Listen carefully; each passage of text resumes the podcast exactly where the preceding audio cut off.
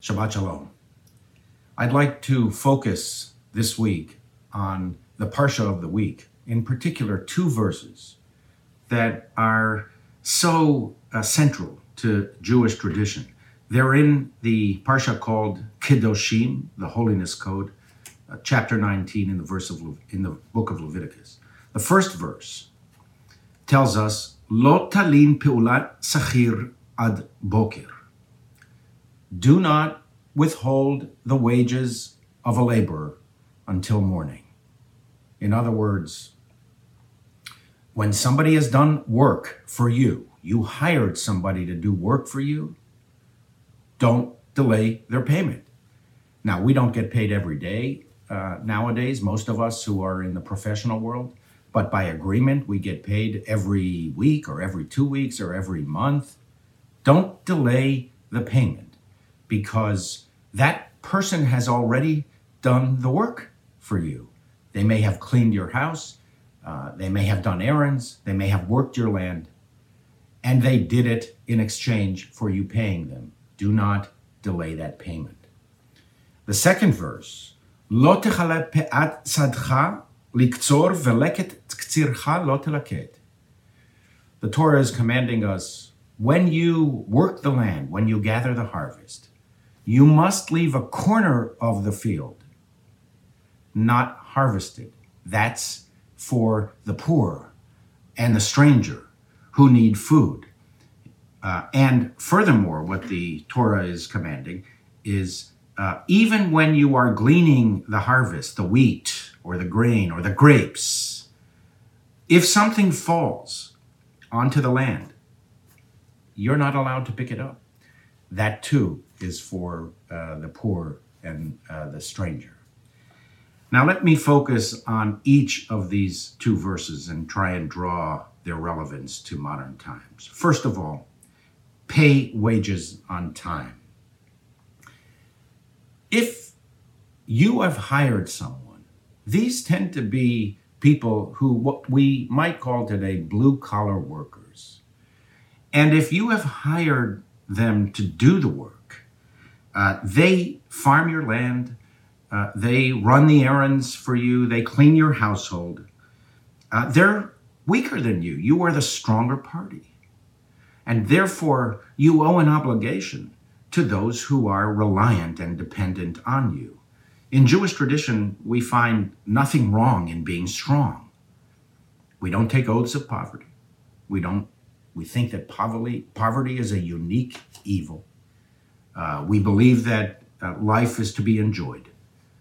Uh, and so there's nothing wrong and everything right in being self fulfilled and in optimizing our potential. But what Judaism insists upon is if you are strong, you have obligations by virtue of your wealth your education, your strength, you have obligations to those who either did not have those advantages that you had, or uh, for one reason or another, they are weaker than you. With respect to the pe'ah, with respect to the leaving of the corner of the field, the Torah doesn't stop simply with those who are blue collar, what we would call today blue collar, that is, uh, employed, but uh, not making as much money as you. The Torah then goes on to focus on the underemployed or the unemployed, the ones who need charity. Except we don't really have a word in Judaism uh, that is called charity, uh, which implies nowadays I'm giving out of the goodness of my heart. It makes me feel good. I'm beneficent. I want to give to those who are weaker. That's generally how we understand charity today. From a Jewish perspective, it's an obligation. You must attend to the poor. You must provide uh, the corner of your field that is not for you to work. Yes, you have this whole big field, most of it is yours, but a corner of it, a corner that everybody sees, is uh, devoted to those who are what we would call today either underemployed or unemployed. Not only is it unseemly to withhold the wages of a laborer. Not only is it unseemly not to provide for those who don't have a job, who need uh, your provision, you're providing for them. Not only are those things unseemly according to the uh, Parsha of the week, they are unholy. They're sacrilegious. They're blasphemous. Some of what you own is not for you. It belongs to the general community that needs what you have in abundance. Now, why these obligations? Why do we have obligations to those who make less money than we do, or who do not make money at all and therefore cannot support themselves and their families? The Torah is emphatic. It's about human dignity. And human dignity is not negotiable. The blue collar worker has equal moral worth and equal moral standing as you do. His dignity or her dignity does not come from you. It's not for you to provide that dignity, it comes from God. And God has provided every human being with equal moral worth and equal moral standing. Human dignity from the Jewish perspective outweighs profit, it outweighs status, it outweighs achievement. The Torah demands honor the dignity of labor. That's why you must pay the laborer on time. We have a tendency, those of us who are more accomplished in life, we have a tendency, whether expressly or by implication, to dishonor the dignity of others. We have a tendency, if we've made it, to say to ourselves, look at me. I look at all the accomplishments I have. Look at all the degrees I have. Look at all the money I have. Look at the palatial abode uh, that I uh, can uh, retire to. If those laborers wanted what we would call today blue collar workers, if they wanted what I have, let them do what I did. Let them go to the best colleges. Let them work as hard as uh, as I do. And thus we have a tendency, whether we want to admit it to ourselves or not, to overestimate our own worth, including our own moral worth, at the expense of those who are not as strong or not as accomplished as we are. Uh, the tendency, therefore, is to incline towards an inability or an unwillingness to identify with, to sympathize with others, with their hardships, with their struggles, with their pains. All they have to do is be more like me, is what we tend to think. And therefore, the Bible commands us, it's not a suggestion. You don't have a choice in the matter. The Bible commands us pay the worker on time because his dignity is equal to your dignity and he is dependent on you. And his dignity comes from God. As for those who don't even have a job, you also have an obligation to preserve their dignity.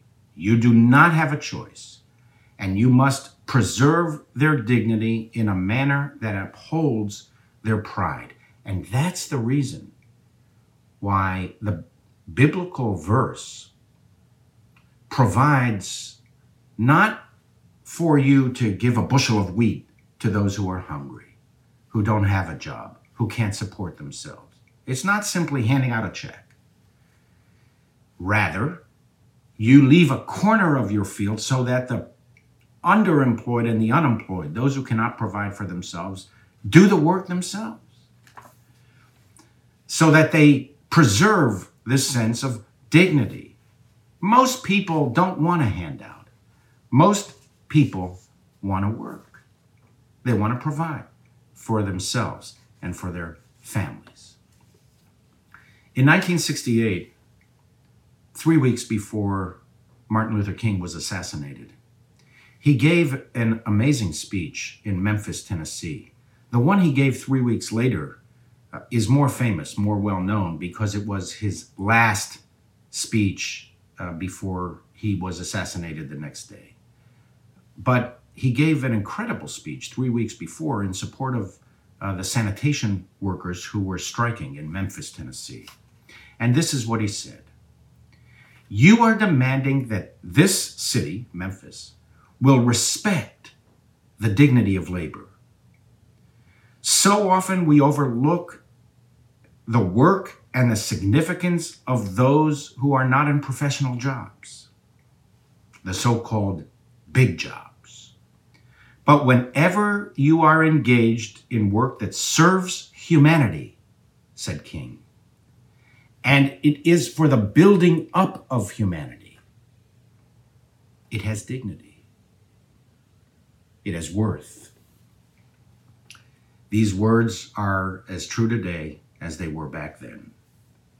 I hope that we see more clearly now during these days of crisis how far we have deviated in this country from the right path and by doing so have dishonored the word of God. Who are the ones who feed America? You know, there's a developing meat shortage now in the country. Uh, meat packers and factory workers have fallen ill because the conditions of their work incline them more to be exposed to the coronavirus. And we are being told that there might be a food shortage, disruptions in the food chain uh, in the United States. Who are the ones who transport this food? Truck drivers who tirelessly traverse the highways and byways of the United States? Who are the ones who bring medical personnel to hospitals? Subway drivers and bus drivers. Who are the ones who keep the stores open? Grocery store workers and clerks. Who are the ones who keep the lights on? City, city electricians who we probably never give a passing thought to. Who cleans the streets?